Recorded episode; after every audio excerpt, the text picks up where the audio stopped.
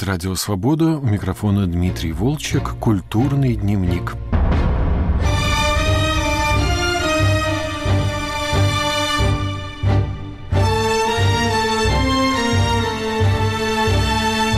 Живущий сейчас в Соединенных Штатах писатель Дмитрий Быков выпустил сборник стихов «Вторая смерть», пишет роман о любви и заканчивает работу над книгой о президенте Украины Владимире Зеленском. Быкову принадлежит немало афоризмов – надо жить так, чтобы Богу было интересно смотреть. Советская власть была очень плохим человеком, а то, в чем мы живем сегодня, это труп очень плохого человека. Интервью с писателем, которое вы сейчас услышите, записано в Грузии.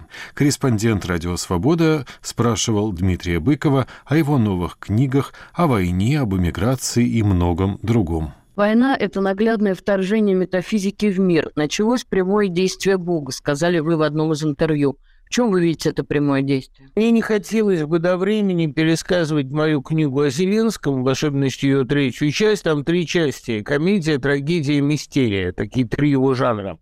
А если я сейчас буду вам пересказывать всю метафизику этой книги, ее никому не интересно будет читать. Но в самом общем виде, а, когда ты сталкиваешься с абсолютным злом, доведшим себя до совершенства, ты вынужден становиться абсолютным добром. Мы присутствуем сейчас при примерно той беседе, которая описана в Библии и которая заканчивается словами «Отойди от меня, сатана». Впрочем, вы знаете, наверное, что есть два перевода. «Иди за мной, сатана». Второй более, более, мне кажется, актуален. Между Христом и сатаной было не так много прямого общения, но оно было. И Достоевский считал этот диалог самым мудрым, самым сложным местом Библии. Вот сейчас как бы две версии небесного посланца, Люцифер и Христос, в очередной раз столкнулись. Местом этого столкновения стала Украина. А я понимаю, что Зеленский никогда не видел себя в такой метафизической роли, да и Путин, наверное, не видел. Тем интереснее видеть, как они бессознательно доигрывают старую драму, доигрывают старую мифологию. Подробнее я про это рассказывать не буду, потому что подробнее про это в книге. Но мне очень нравится то, что на наших глазах овеществляются, осуществляются старые мифы, подтверждая, что все, чему нас учили в детстве, правда. Книга о Зеленском сейчас, э, на какой стадии эта работа? Книга о Зеленском написана, я ищу эффектный финал. Эффектный финал может предложить только история. Я не думаю, что это там окончательной версии, потому что политическая карьера Зеленского давно не окончена, и думаю, что мне не придется вносить коррективы в его оценку, то есть он не сделает ничего такого, чтобы заставило меня пересмотреть отношение к нему. Но в любом случае финал этой истории дописывается сейчас. Может быть, впрочем, это еще и полуфинал. Это же не биография. Биографию Зеленского можно пересказать за 10 минут. Это попытка понять, каким образом нация сделала ставку на актера, а актер сыграл героя и стал героем. Вот это очень интересно. Это такой генерал Дел Ровер, если вы помните этот фильм.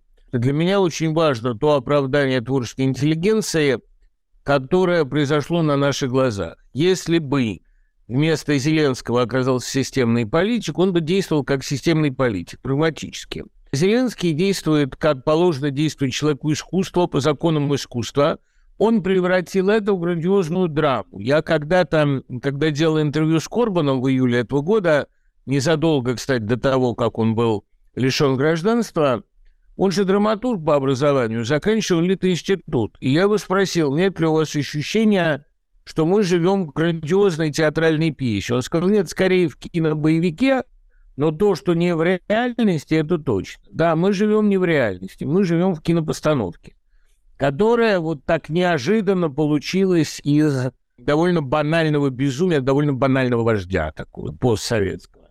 А из этого получилось действительно великое искусство. Вот эту проблему я для себя решал. Какой он, Зеленский, увиденный глазами быква. Вот по многим его речам создается впечатление, что это живой, человечный, отзывчивый человек.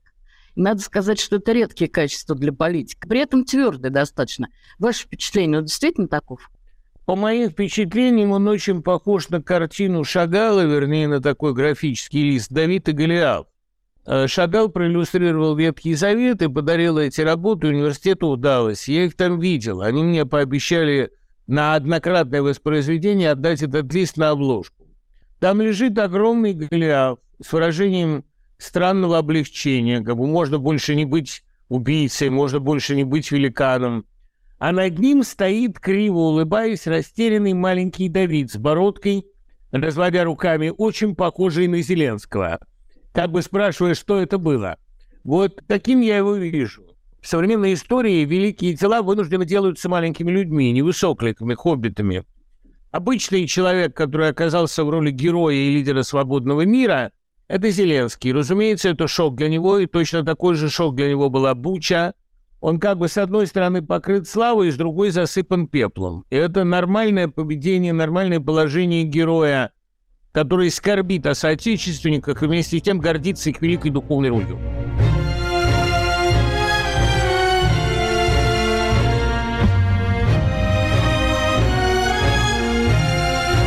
Расскажите, пожалуйста, о вашей книге «Вторая смерть».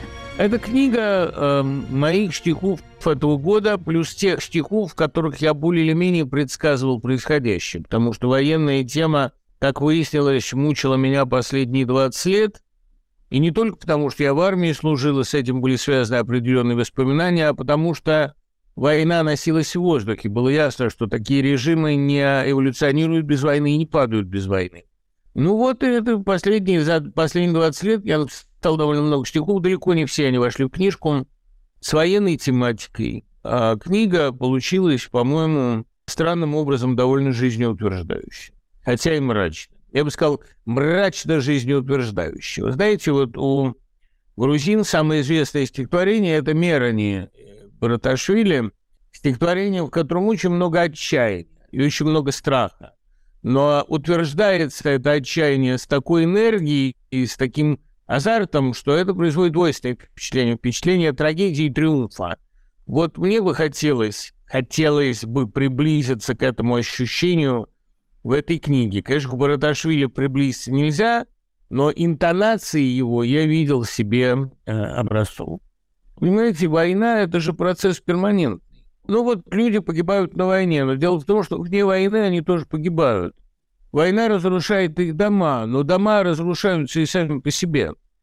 То есть сухое пламя, сухое тление пожирает все, что мы видим. Жизнь – это процесс уничтожения, процесс умирания.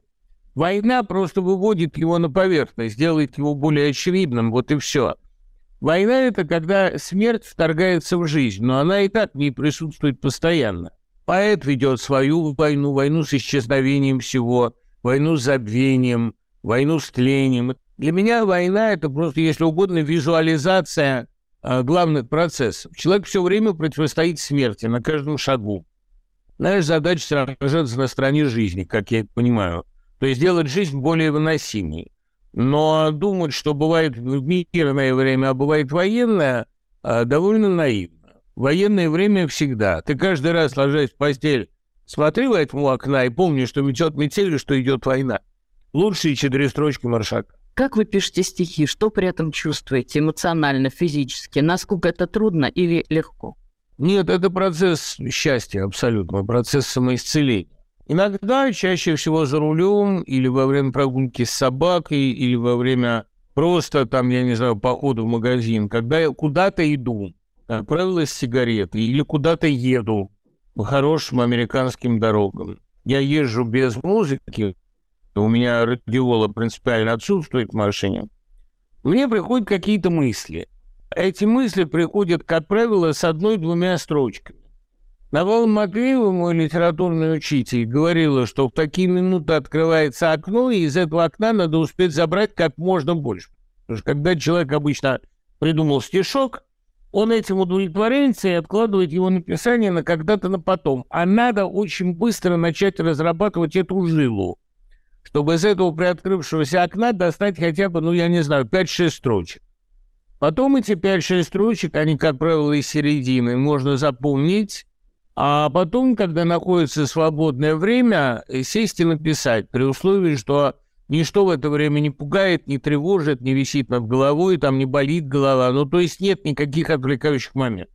И тогда примерно за час-полтора я это пишу, потом перечитываю, убираю две строфы. На следующий день, как правило, дописываю одну, которая проясняет все и делает как бы проблему более выраженной. Ну, это чисто технический процесс, ничего больше. А вот когда приходят эти первые строчки, это можно назвать вдохновением? Я не думаю, что это процесс вдохновения, это процесс понимания. Но вот Пушкин говорил, что вдохновение – это способность с огромной скоростью объять противоречия. Вот, наверное, что тут подобное. То есть попытка найти некоторый синтез. Когда ты совмещаешь два плана, эти два плана дают неожиданный эффект. Но для того, чтобы их совместить, нужно особое настроение. Видите, когда я в плохом настроении, я, как правило, вижу одну сторону вещей. А когда в хорошем, вижу две, и из их совмещения высекается некоторая искра. Я не могу это объяснить понятнее, но любой человек, писавший стихи, это поймет. Это совмещение планов.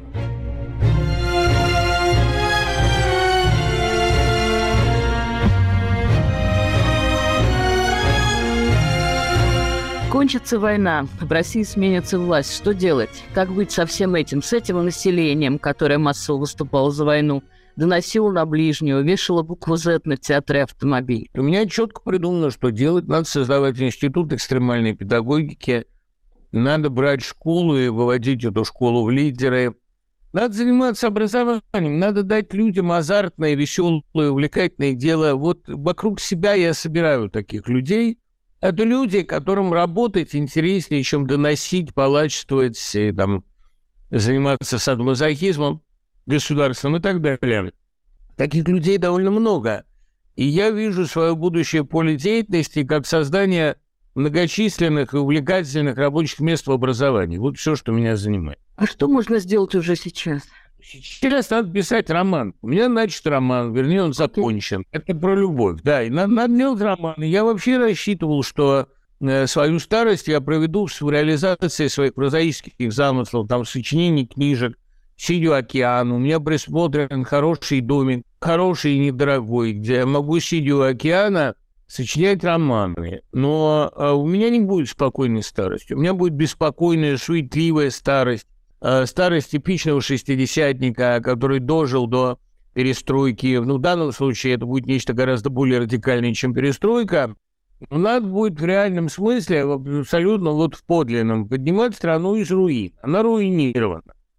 И поэтому у меня эм, вот этого мирного такого стариковского существования, на которое я, честно говоря, после 40 лет бешеной работы мог бы рассчитывать, но все-таки, понимаете, я 85 книжек написал, я в 12 газетах работал, я практически жил на этой работе. Сколько я лекций прочел, я вообще говорить боюсь.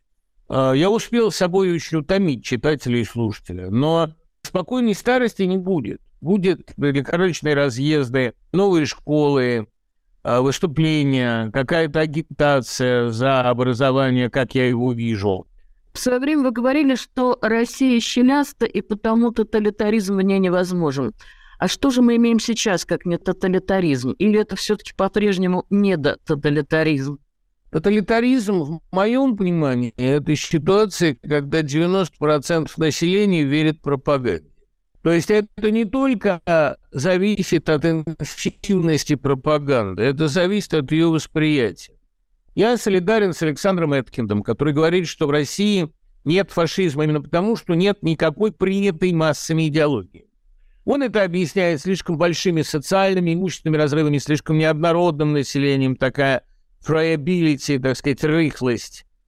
А я это объясняю тем, что в России существует огромный скепсис относительно власти, такая воздушная подушка. Ей кланяются, но при этом перемигиваются. А в России никто не верит по-настоящему глубоко в то, что Украина собиралась напасть. В России есть люди, которым приятно имитировать этот дискурс. Но если завтра его надо будет отбросить, они его отбросят немедленно. Самоубийств не произойдет, уверяю вас. Наоборот, произойдет чрезвычайно быстрое и легкое переобувание.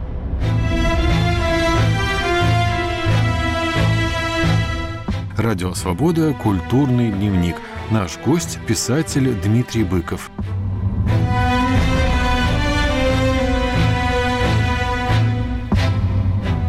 Много говорят о расчеловечивании, а идет ли противоположный процесс? Я имею в виду чисто влияние войны на людей, именно на людей. Прирастают ли в мире, в России ростки добра, гуманности, сострадания? Стало ли их больше? Здесь я вас ничем обрадовать не могу, потому что во всем мире начался тревожный, большой, долгий, очень мучительный процесс раскола. Этот раскол примерно сопоставим с христианским. Я счастлив, что я его застал. Его мы слышали, и мы его застали, как сказал Мандельштам. И я счастлив, что мы наблюдаем сегодня грандиозный исторический разлом, подобный явлению Христа. Сегодня это э, окончательный развод модерна и архаики. У меня, как у человека мирного, были определенные иллюзии насчет того, что люди модерна смогут уживаться с людьми э, архаической традиции. Но они научатся как-то быть невидимыми для них, да, не пересекаться с ними напрямую. Но этого не происходит. Происходит последняя судорожная попытка архаики уцепиться за жизнь. Крови до пят мы бьемся с мертвецами, воскресшими для новых похорон. Эта формула описывает исчерпывающе то, что сейчас происходит.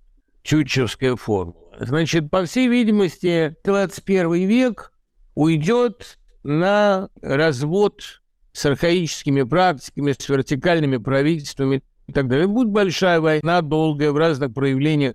Она может затронуть и Америку, она может, видимо, затронуть Европу, где нацисты берут реванш. Но к концу 50-го года, к концу 40-х годов 21 века этот процесс завершится оглушительным поражением а, архаических сил. Так всегда бывает.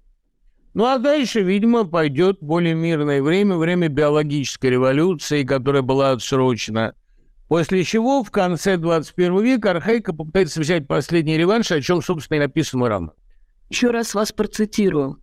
«Вот Родина, нечто сырое, утроба, гробы и грибы, как писк комариного роя, умильной вампирьей мольбы. Вампирьей мольбы, да. Гнилушечный свет над болотом, туман и роса и ботва, враждебная всяким полетом, ползучая чувство. Вы скучаете по всему этому? Это ползучее чувство действительно на уровне физиологическом, наверное, скучаю.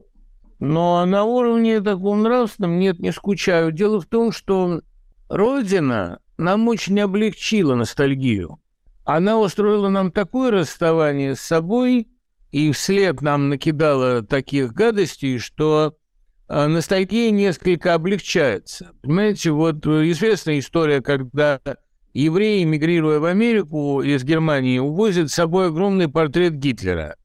Говорят, вам это зачем? Говорят, над столом повешу, от ностальгии помогает. А Россия – это прекрасный набор моих физиологических детских воспоминаний, но это и ужасное чувство постоянного страха, давления, тоски, неадекватности, чувство зря проходящей жизни. Вот, понимаете, там мне 55 лет, а я ни в чем не мог реализоваться. Мне закрыли все возможности работать. Поэтому, с одной стороны, это хорошо, я чувствую себя молодым, я для многих все еще Дима, я никогда ничем не руководил, и мои книги не составили мне никакого капитала, их можно отменить одним росчерком пера. Ну, просто не отменить, а запретить. А с другой стороны, это приятно, потому что всегда есть ощущение светлого будущего, когда я наконец-то сделаю для России все то, что я могу для нее сделать. У меня есть чувство молодости, очень драгоценное. Я продолжаю себя чувствовать хорошую погоду на 15 лет, в плохую на 24 Страна отсроченного будущего. Россия – страна отсроченного будущего. Страна оттянутых пружин. Много ли неожиданностей принесла вам вся эта ситуация, война? Если вы прочтете мой роман «ЖД», вы увидите, что все это описано у меня в пятом году. Все детально. Я вот видела интервью, которое вы в Украине дали Николаю Фельдману. Насколько часто вы встречали такое отношение там к любому россиянину, как в этой беседе, предвзятое, с нежеланием слышать собеседника, желание обвинить его во всех смертных грехах, даже если человек принадлежит к оппозиции. Он же вам там несколько раз говорит, я вас не рассматриваю как оппозиционера, вас рассматриваю как российского гражданина. Ну, а пусть рассматривает. Понимаете, мы не можем предъявлять к ним претензии. Они живут под обстрелом. Они на той стороне улицы, как в Ленинграде писали, которые чаще обстреливаются. Наше дело в этих разговорах вести себя достойно. Вот и все. Не позволять навязывать себе ложной идентичности и все такое. Но я встречался с этим очень редко. Наоборот, я встречался с огромной доброжелательностью. Мой великий друг поэт и бард Вадим Гефтер, сейчас, наверное, один из главных организаторов убежищ на Украине, он, когда меня принимал в Днепре, я его спросил, а не будут ли такого, что мне будут в рожу плевать на ваших улицах? Он сказал, в рожу нет, а спина будет заплевана сильно. Я вообще, когда приехал в Одессу, только я вышел из вокзала, как одна молодая женщина побежала мне навстречу с криком «Бойков приехал, сезон открылся!» Я почувствовал себя очень хорошо в эту секунду. Ну, в Грузии, кстати, тоже очень тепло принимали, да? В Грузии хорошо принимают. Я не знаю, что думают, не знаю, что будут говорить. Естественно, что поездка на родину жены всегда имеет характер трогательный. У меня здесь довольно много родственников. У меня здесь большая, доброжелательная грузинская семья. Много родни у меня никогда не было, поэтому я сейчас наслаждаюсь этой ситуацией. Со всеми выпить, со всеми погулять по городу. Ну, я часто же бывал в Грузии. У меня много здесь очень друзей, особенно литературных. Потом здесь, сейчас здесь один из моих любимых режиссеров Резо Генишвили, постановщик гениальных заложников. Здесь же Лаша Бугадзе, мой любимый прозаик современный и, наверное, самый мне, с, так сказать, близкий по тону по гротескному издевательскому тону своей прозы и по ее пронзительности и глубине. Довольно много э, знакомых музыкантов. Ну, в общем, я здесь на месте. Что сейчас, на ваш взгляд, на взгляд оппозиционера, происходит с российской оппозицией? Понятно, что она в тяжелом положении, все в разном положении, кто-то в тюрьме, кто-то в эмиграции, кто-то по-прежнему в России в сложнейших условиях. Процессы какие идут? Многие люди приписывают мне там ненависть к Израилю, хотя никогда у меня этой ненависти не было, и никаких я поводов тому не давал. Я просто всегда говорил, что состояние рассеяния представляется мне высшим состоянием нации. Когда вас объединяет идея и вера, это лучше, чем когда вас определяют кровь и почва и объединяют. Я за то, чтобы людей объединяли новаторские вещи, а не архаические. А вот точно так же российская оппозиция сегодня пребывает в России. Это высшее духовное состояние. Потом она, конечно, объединится, опять начнет, ну, как все в Израиле, спорить.